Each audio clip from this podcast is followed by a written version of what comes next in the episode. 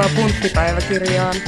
Mun nimi on Kirsi Järvinetto ja mä juonnan tätä podcastia, jossa mä juttelen hyvinvoinnista, aktiivisesta elämäntyylistä ja voimailusta naisnäkökulmasta. Podcastia julkaistaan kerran viikossa sunnuntaisin ja se on kuunneltavissa yleisimmillä podcast-alustoilla.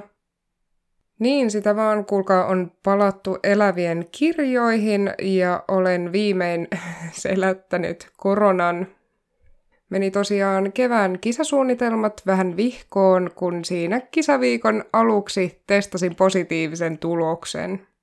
Se viikko kuluki oikeastaan aika pitkälti sitten sängyn pohjalla, mutta sanottakoon, että toi tauti oli mulle aika lievä, josta on luonnollisesti tosi kiitollinen. Mutta vähän nauratti se, kun ensimmäisessä jaksossa oikein brassailin sillä, että miten olen pysynyt terveenä. Tämän johdosta mä ajattelin, että tällä viikolla olisi luontevaa puhua vähän pettymyksistä ja vastoinkäymisistä ja ennen kaikkea siitä, että miten niihin pitäisi suhtautua. Musta tuntuu, että mä oon viime kuukausien aikana päässyt työstämään tätä aihetta ihan erityisen paljon, tai selkosuomeksi on ollut kaikennäköistä paskaa, johon on pitänyt sitten opetella suhtautumaan, mutta toisaalta saapahan jotain sisältöä tähänkin podcastiin. Näin alkusanoina sanottakoon, että pettymykset ja vastoinkäymiset on luonteeltaan semmoisia, että niitä tulee väistämättä jokaisella vähintään jollain elämän osa-alueella vastaan, koska ne kuuluu kiinteänä osana elämään. Mulla oli pitkään semmoinen ajatus, että mä mieluummin petaan mun perseeni niin, että mä välttyisin kaikilta pettymyksiltä, mutta nyt kun niitä on tullut oikein ovista ja ikkunoista, niin mä myös näen sen mahdollisuuden, joka niiden mukana tulee. Jokainen pettymys ja epäonnistuminen on kuitenkin mahdollisuus oppia niistä tilanteista ja välttää niitä virheitä, mitä on mahdollisesti tehnyt.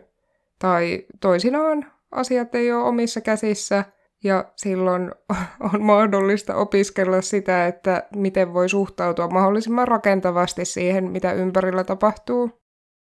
Mua vähän risoo se, että kun itsekin on aktiivinen sosiaalisessa mediassa ja sinne tulee pääsääntöisesti päivitettyä nimenomaan niitä huippuhetkiä ja onnistumisia, niin musta tuntuu, että se prosessi ei näyttäydy aivan totuudenmukaisena, koska nimenomaan ne epäonnistumiset ja harmitukset ja mokat kuuluu todella olennaisena osana siihen. Viime marraskuussa oikeastaan melko lailla suoraan noitten mun viimeisimpien kisojen, eli opiskelijoiden SM-kisojen jälkeen, mulla alkoi tää mun persjuiliminen, jota mä en osaa paljon tän tarkemmin kuvailla. Kyse on siis siitä, että kyykätessä ja etenkin maasta vetäessä mulle tulee semmonen toispuolinen, hyvin spesifi, viiltävä tai pistävä kipu, joka vaikuttaa sitten vasemman pakaran toimintaan niin, että sillä on todella vaikea tuottaa voimaa. Mulla ei ole oikeastaan aiempaa kokemusta loukkaantumisista. Mä oon joskus venäytellyt vähän jotakin, mutta sitten kun en ole urheillut hirveän tosissani, niin ne on kuntoutunut sitten omalla painollaan. Nyt mä kuitenkin säikähdin tätä sen verran, että menin sitten esittelemään sitä persettä sekä kiropraktikolle, ortopedille että fysioterapeutille, joilta kaikilta tuli sama tuomio, että todennäköisesti siellä ei ole mitään varsinaisesti rikki, mutta joku kudos on venähtänyt tai muulla tavalla vähän vaurioitunut ja se sitten aiheuttaa sen kivun. Maken kanssa ollaan myös spekuloitu, että siinä syksyllä tuli niin paljon edistystä, että voi olla, että tukilihaksisto ei ihan kerennyt adaptoitua siihen muutokseen ja niihin kasvaviin kuormiin. Toisaalta musta oli tosi huojentavaa se, että siellä ei tosiaan ole mikään peruuttamattomasti vialla tai muuta, mutta samaan aikaan toi diagnoosi oli niin epämääräinen, että välillä mä ajattelin sitäkin, että olisiko sitä asiaa helpompi käsitellä, jos mä tietäisin tarkalleen, että mitä kuntoutetaan ja miten. Tämä sitten johti siihen, että mä sain eri ammattilaisilta vähän erilaisia ohjeita, joiden perusteella mä yritin vähän navigoida, että mitä kannattaisi tehdä, mutta sitten myönnettäköön, että myös itse sähläsin aika paljon siinä ja kokeilin vähän eri strategioita, ja nyt, jos jotain olen oppinut, niin jos ei ole hyvinvoinnin ammattilainen, niin ei ehkä kannata lähteä hirveästi sooloilemaan, mitä tulee kuntoutukseen, koska monesti niillä ammattilaisilla on sen ammattitutkinnon lisäksi paljon sellaista tietoa, mitä itsellä välttämättä ei ole. Mä luulen, että toi mun hätäily ja sähläys johtui ennen kaikkea siitä, että mulla oli hirveä kiireen tuntu siinä päällä, koska mun oli pakko saada se perse kuntoon nopeasti, että mä pääsisin valmistautumaan kevään voimanostokisoihin. Kuntoutuminen on kuitenkin semmoinen asia, joka vie aikaa ja sitä ei voi hirveästi pakottaa, koska yleensä se sitten johtaa semmoisiin ei-toivottuihin lopputuloksiin, niin kuin minun kohdalla. Ja mä voin myöntää, että toi alkutalvi oli aika piinallinen, koska siinä oli vielä semmoinen mahdollisuus, että ehkä teoriassa tässä voisi vielä kuntoutua, mutta sen pitäisi tapahtua aika nopeasti. Oli jännä homma huomata, että mulle tuossa tilanteessa ei ollutkaan raskainta se fyysinen kipu, mitä se treeni aiheutti, vaan nimenomaan semmoinen oma kykenemättömyyden kokemus, kun yhtäkkiä ei pystynyt tekemään kropalla niitä asioita, mihin on tottunut. Mä oon tässä podcastissa aika paljon puhunut siitä, miten mä arvotan mun kehoa sen kautta, että mitä se pystyy tekemään. Ja nyt mä yhtäkkiä huomasin ton ajatuksen ongelmallisuuden, koska yhtäkkiä se kroppa ei pystynytkään siihen, mitä mä siltä odotin. Samaan aikaan mä tiedostin sen, että ihan fysiologisista syistä en voi hylätä omaa kehoani, vaan tämän kanssa pitää oppia operoimaan. Ja se on ollut kyllä pitkä ja kiinnostava tie. Rehellisesti mua harmitti ihan hirveän paljon se, kun rupesi näyttää tosissaan siltä, että en millään kerkeä kuntoutumaan niihin voimanostokilpailuihin, mutta sitten mun piti ruveta tutkailemaan sitä, että miksi mua todellisuudessa harmittaa se asia niin paljon. Lopulta sieltä paljastui melkoinen kimppu asioita. Yksi puoli on se, että mä aidosti nautin paljon noista kilpailutilanteista. Toisaalta mä oon aidosti ikävöinyt myös mun voimailukontakteja siellä Suomessa, kun mä oon ollut täällä. Mutta sit mulla oli kans kauhean pinttynyt ajatus siitä, että kun mä olen kilpaurheilija, niin mun toimenkuvani on kilpailla. Ja että jos mulla jää kilpailut väliin, niin kuka mä sitten oon ollenkaan, että onko mä sitten kilpaurheilija, jos mä en kykene kilpailemaan. Mä sitten pyrin näitä asioita melkoisen rehellisesti itseni kanssa käymään läpi ja käsittelemään. Ja toisaalta tässä on ollut ihan valtavana tukena psyykkinen valmennus, jossa mulle kirkastui se, että nimenomaan kilpaurheilijana se on mun vastuulla pitää mun hyvinvoinnista huolta ja että mun tehtävä nimenomaan on keskittyä siihen kuntoutumiseen, jos on jotain kuntoutettavaa. Samaan aikaan kun mä käsittelin tätä pettymystä, mä sain aivan timanttisen idean osallistua penkkipunnerruksen SM-kisoihin. Mun mielestä tämä oli aivan täydellinen plan B, sillä penkkipunnerus on mennyt ihan hurjasti eteenpäin nyt, kun ei ole pystynyt keskittymään maastavetoon ja kyykkäämiseen. Ja nyt mä pääsisin kilpailemaan, saisin sen sosiaalisen aspektin noista kisoista, ja mä voisin tehdä tämän kaiken ilman, että se tapahtuisi mun perseen kustannuksella. Vaikka toi mun penkki on mennyt paljon eteenpäin, niin tiesin, että mun osalta ne ei tule olemaan mitkään mitaliskabat, koska siellä on todella kovia mimmejä penkkaamassa, mutta mulle tää oli ehkä semmonen lohdutuspalkinto. Ja teki kans treenaamisesta hirveän motivoivaa, koska nyt mun ei tarvinnut enää hakata päätä seinään maastavedon ja kyykyn suhteen, vaan mä pystyin puhtaasti keskittymään siihen, mikä toimii. Valmistelut tosiaan sujui oikein hyvin, mutta kuten tiedättekin, niin universumin karmaiseva koura puuttui peliin. Ja mä tosiaan juuri ennen niitä kilpailuja sairastuin. Siinä oli muutamia päiviä, kun ei oltu ihan varmoja, että onko siinä kyse koronasta vai ei. Ja taas mä olin todella ikävässä paikassa siinä mielessä, että siinä oli jonkinnäköistä toivoa, että mä ehkä kerkeäisin parantumaan ennen niitä kisoja, kun oireet oli sen verran lieviä, mutta sitten viimeiset toivon rippeet meni siinä kohtaa, kun testasin sen positiivisen. Varmasti sanomattakin selvää, että toi oli ihan valtava pettymys, kun olin sitä niin innolla odottanut. Mutta kaikista oudointa tuossa oli se, että kaikista epämiellyttävintä ja ikävintä ja raastavinta aikaa oli se odottelu, kun ei vielä oikein tiennyt, että miten asiat ratkeaa.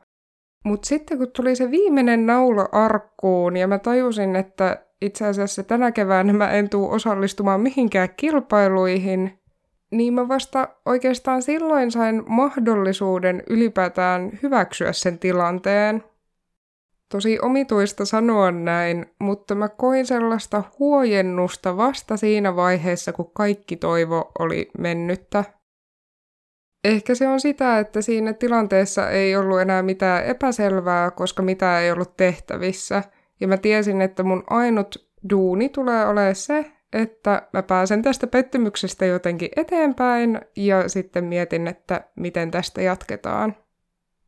Mä tajusin aika pian, että ainut tapa käsitellä on ikään kuin päästä irti niistä aikaisemmista suunnitelmista ja hyväksyä tämä tämänhetkinen tilanne.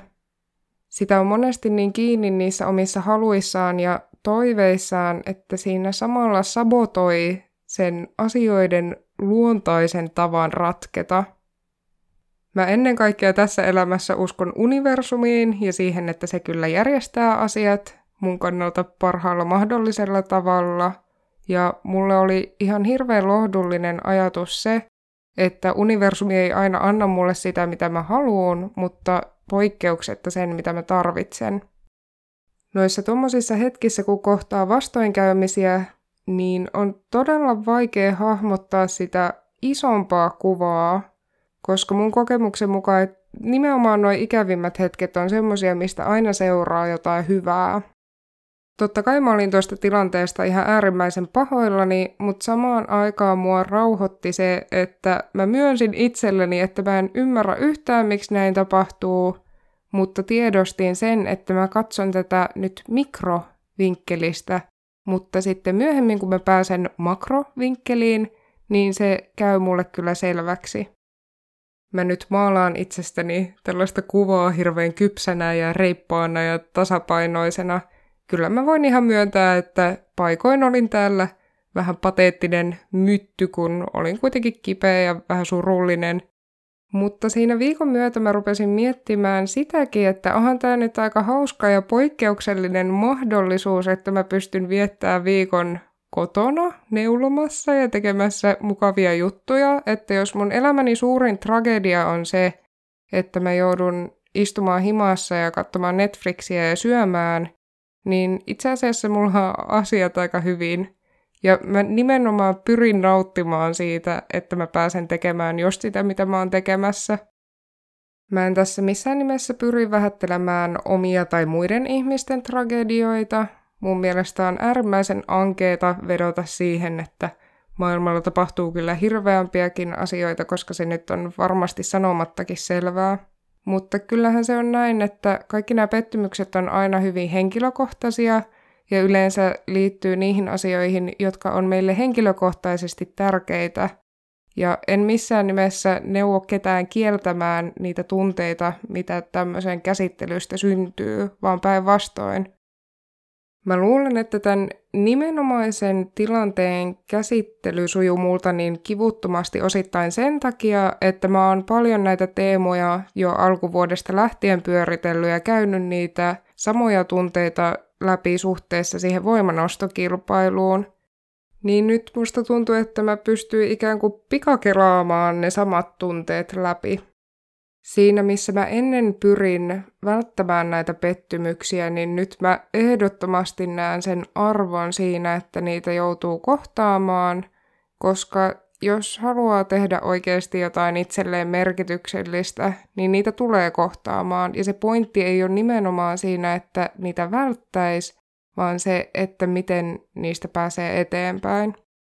Mä näkisin, että pettymyksen sietäminen on taito, jota voi harjoitella, Ja sen takia jollain perversillä tasolla mä olin jopa aika mielissäni tästä tilanteesta, kun nyt kun tätä on siellä psyykkisessä valmennuksessa jumpattu, niin mun ajatus oli, että tässäpä tämmönen todellisen elämän harjoitustilanne, että katsotaanpas mitä tunteita syntyy ja mitenkä niitä työstetään. Tämä mun urheiluura on mulle ihan äärimmäisen merkityksellinen asia, ja mä en usko, että tämä tulee olemaan sen uran suurin pettymys, koska kuten sanottu, niin nämä ei ollut mulle edes mitkään hirveän tärkeät kilpailut. Vastaavanlainen tilanne saattaisi toistua vaikka joidenkin mitaliskabojen tai vaikka maailmanmestaruuskilpailujen kohdalla, mutta sikäli kun ne on tavoitteena, niin tommosiin tilanteisiin pitää olla valmis, ja se ei saa silloinkaan olla maailmanloppu. Pitäisi vaan pystyä luottamaan siihen prosessiin ja siihen, että on aina oikeassa paikassa oikeaan aikaan. Kehitys ei ole aina lineaarista, ja nämä vaikeat hetket kuuluu siihen yhtälöön ihan siinä, missä ne ilot ja onnistumisetkin. Tuosta tilanteestahan sinällään ei ole vielä edes ihan hirveästi aikaa, mutta mä voin jo nyt raportoida, että mitä tosta on seurannut.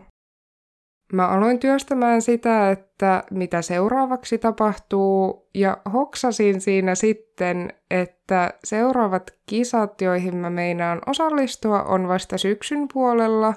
Eli yhtäkkiä mulla on tämmönen poikkeuksellinen tilanne, missä mulla on hirveän paljon aikaa keskittyä olennaiseen, eli treenaamiseen, ilman sen suurempia paineita kisoista.